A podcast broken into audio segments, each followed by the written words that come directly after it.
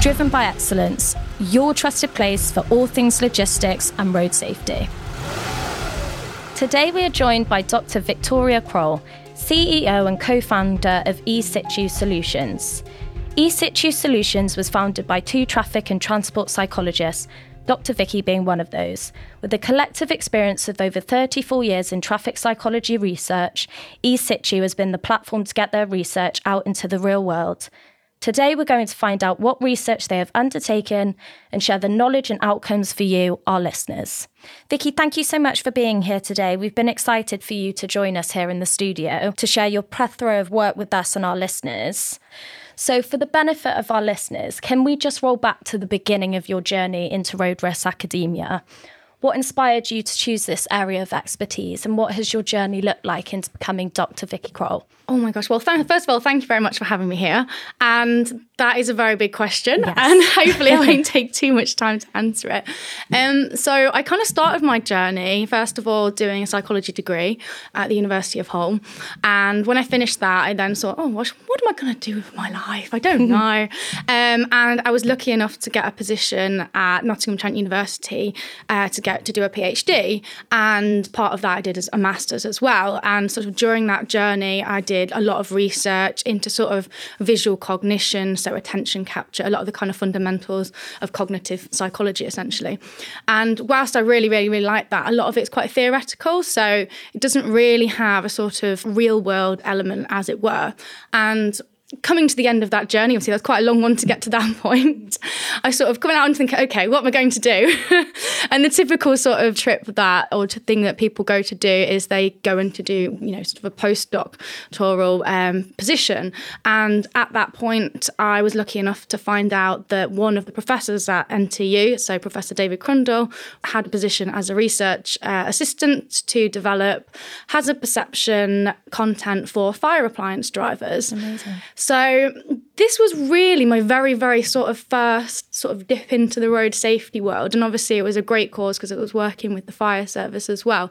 And from joining that kind of that project with him, it really allowed me to take the research skills that I learned doing PhD to the real world essentially. So somewhere where the research has a real impact and can make yeah. a difference. And for me i think that was the real real good point of that. I wanted to do that. And after that david and i continued to work together. So we worked on several other projects at the university all based around road safety and typically based around hazard awareness and risk taking skills of drivers and being able to kind of assess those, but also train those as well. So we worked with um, a national bus operator. We worked with, we did the HGV. So we developed tests for those. And we also then started to look at, okay, maybe we could take this outside of just being on the sort of normal computer screen. Let's go into virtual reality and we did that. And then we also did some more things a little bit more off the cuff. So we looked at how mindfulness intervention can help improve driver safety as well. So we did a lot of research that really was all based around improving driver skills, assessing the skills, and essentially making the roads a lot safer. And off the back of that, we, both David and I, always knew that there was some commercial element for this. And one of the things that I think for us as academics at the uni is that when you are a researcher at the university, y- your research is, is kind of in the university yeah. and trying to get it out of the university can be quite mm-hmm. tricky. Companies typically don't always want to work with universities for lots of different reasons. But one way that we thought, what's a great way of getting our research out of this lab and into the real world, and that is by setting up a company. Mm-hmm. And we knew from conversations that we've been having with, you know, sort of university clients, as it were, but not really, but companies that were coming to the university and asking for this, that there was a commercial arm for this. Yeah. So we that we knew there was an opportunity. We just didn't know sort of how do we how, how do we do it? Mm-hmm. how do we do it? So we went to the university themselves and said, "Oh, what do we do?"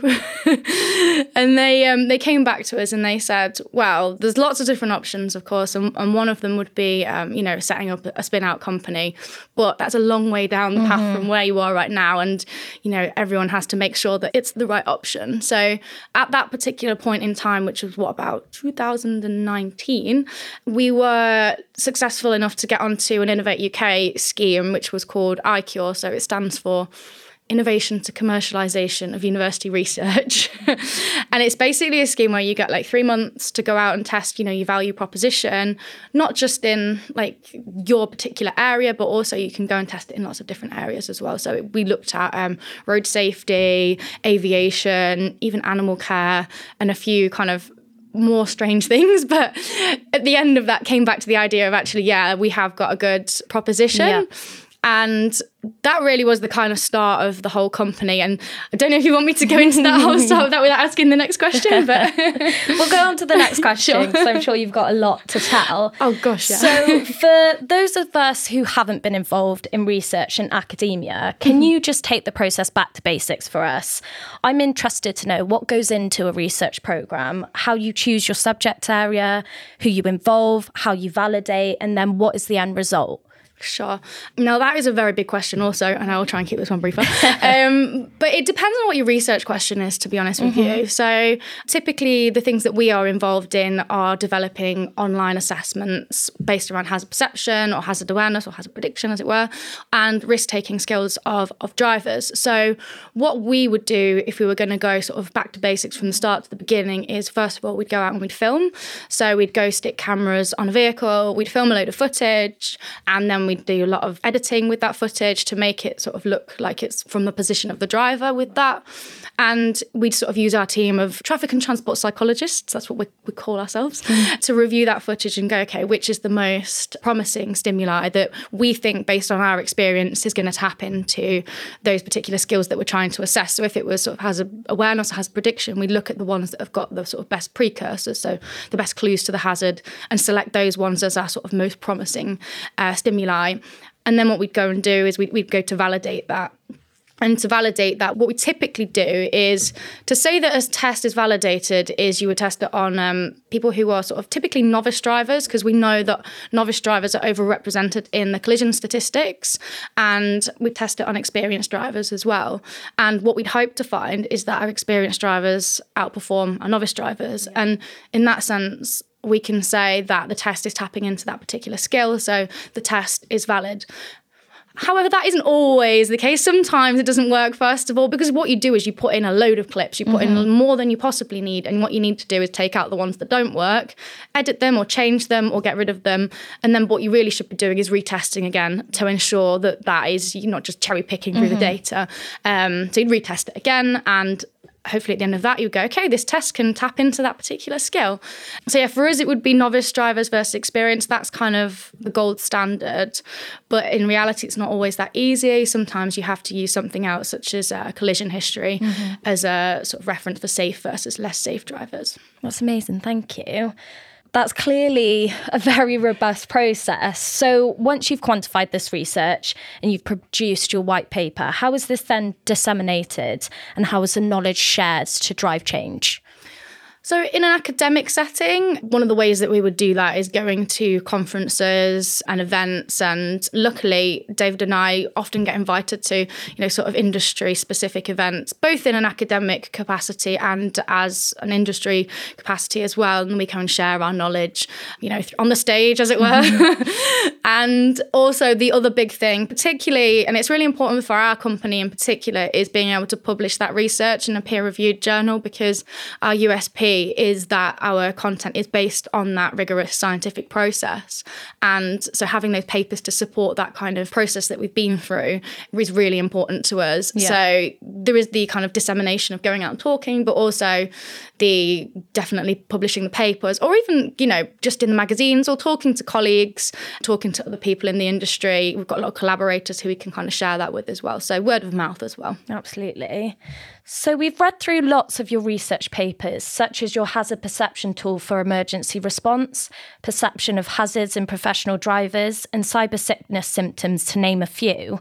Out of all of the research you have done, which do you feel has had the biggest impact on the sector and why? Now, that's a very tricky one to answer. I mean, I don't think I could actually put my finger on kind of one of them in particular. We know that the hazard perception test, the implementation of that within government is obviously not down to my research, but is down to a lot of research that has been done.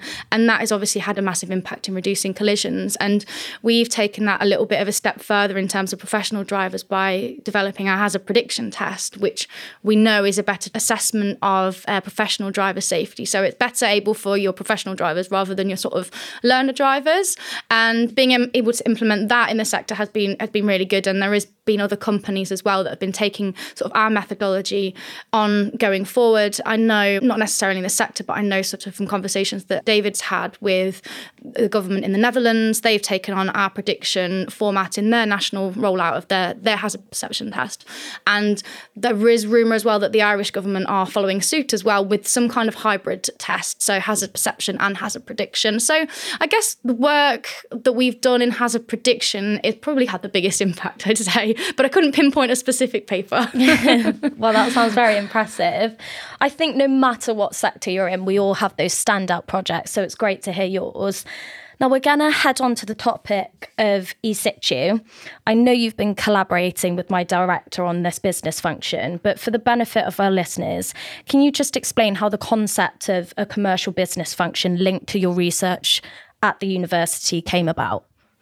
So it came about as like I say, wanting to get that research into the real world. And we were lucky enough to win an Innovate UK grant, which supported the setup of the company back in 2019 or 2020, sorry. Mm-hmm. Um, Unfortunately, that was just about when COVID hit. Yep.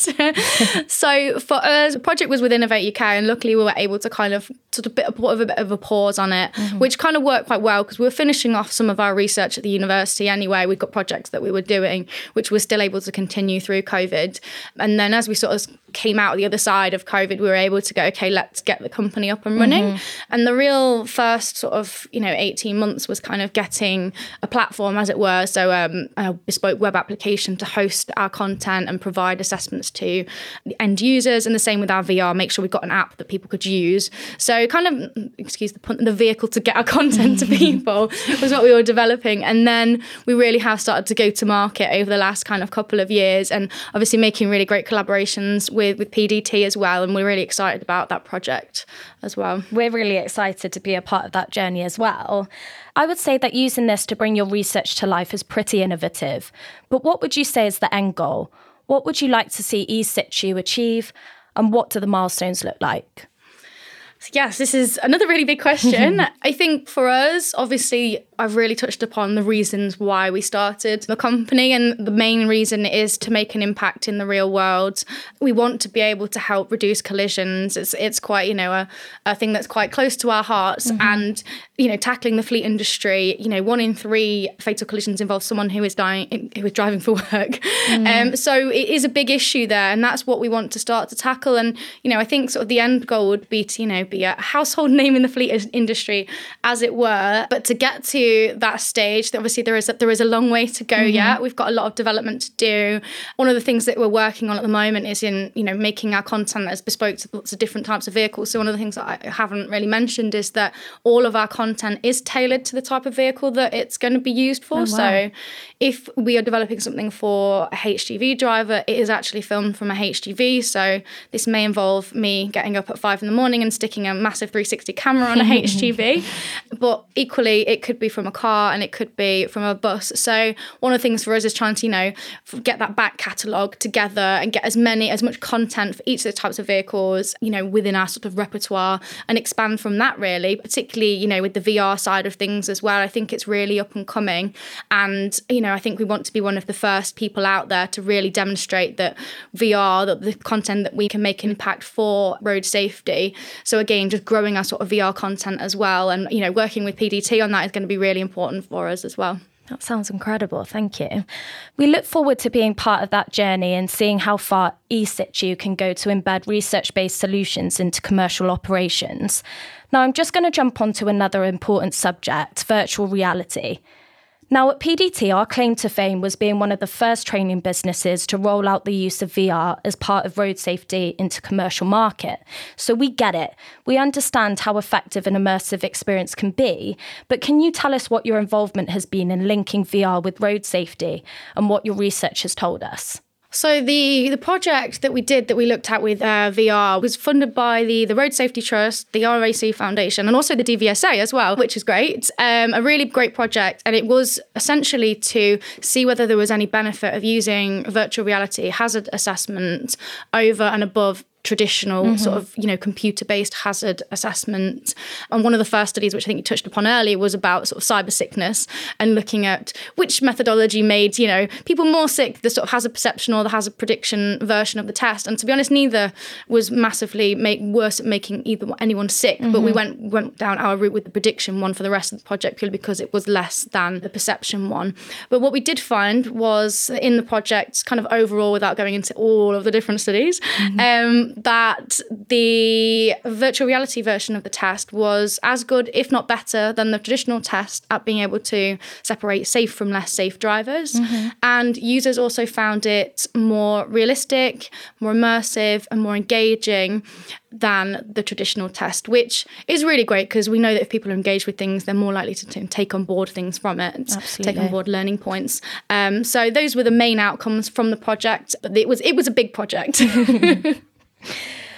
I think it's interesting to see what VR experiences of the future will look like. I'm sure we have a lot of ideas in all of our minds, but let's take a minute to get a bit more technical. From what we can establish around your research with hazard perception, and in particular, your academic paper, Accident Analysis and Prevention, tells us that since the creation of the learner driver hazard perception test, this has had a monumental effect in reducing collisions. You mentioned that earlier.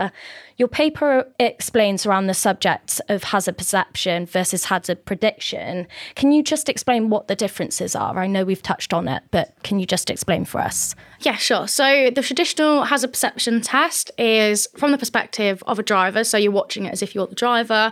And what you do is when you see a hazard, you press a button to indicate that you've seen that hazard. And that button, if it falls within a predefined window, which has an onset and an offset, you'll score points for. And the theory is, and this is based on research, that the, the faster you press within that window, the safer driver you are. And that's been linked to collision risk. So mm-hmm. the faster you respond, the less likely you are in the future to have a collision, but within that window. So that's the perception test, and it and it has worked fantastically. But our version of the test is a slight kind of variation of that test, and the main reason for developing that test is because that sometimes when people do the hazard perception test, particularly professional drivers or advanced drivers, so your ADIs, what happens is that they actually press too soon. Mm. So they press before that window offset onset, sorry, and they end up scoring fewer points than the learner drivers. So you often get this, ah, I pressed too soon. Mm-hmm. Um, so there's that kind of bias around the test. And also, as well, sometimes they end up pressing a bit late in the window because of what we call uh, criterion bias. So although they may have seen the hazard way before the novice driver, they think, oh, well, it, it's not that hazardous for me. Mm. I'm a mm. professional driver, you know, I can handle it. But it's only as it really starts to develop that they go, oh, okay, actually, yeah, maybe I do need to press now. Yeah. And again, they may be scoring fewer points than the, the learner drivers, but actually they did see it way before mm-hmm. them. And this is something we can really see with eye movements, but that's another story. But the prediction test kind of gets around that. So we get around having sort of response time windows and instead very, very similar. You're watching it as if you're the driver, watching from the perspective of the driver.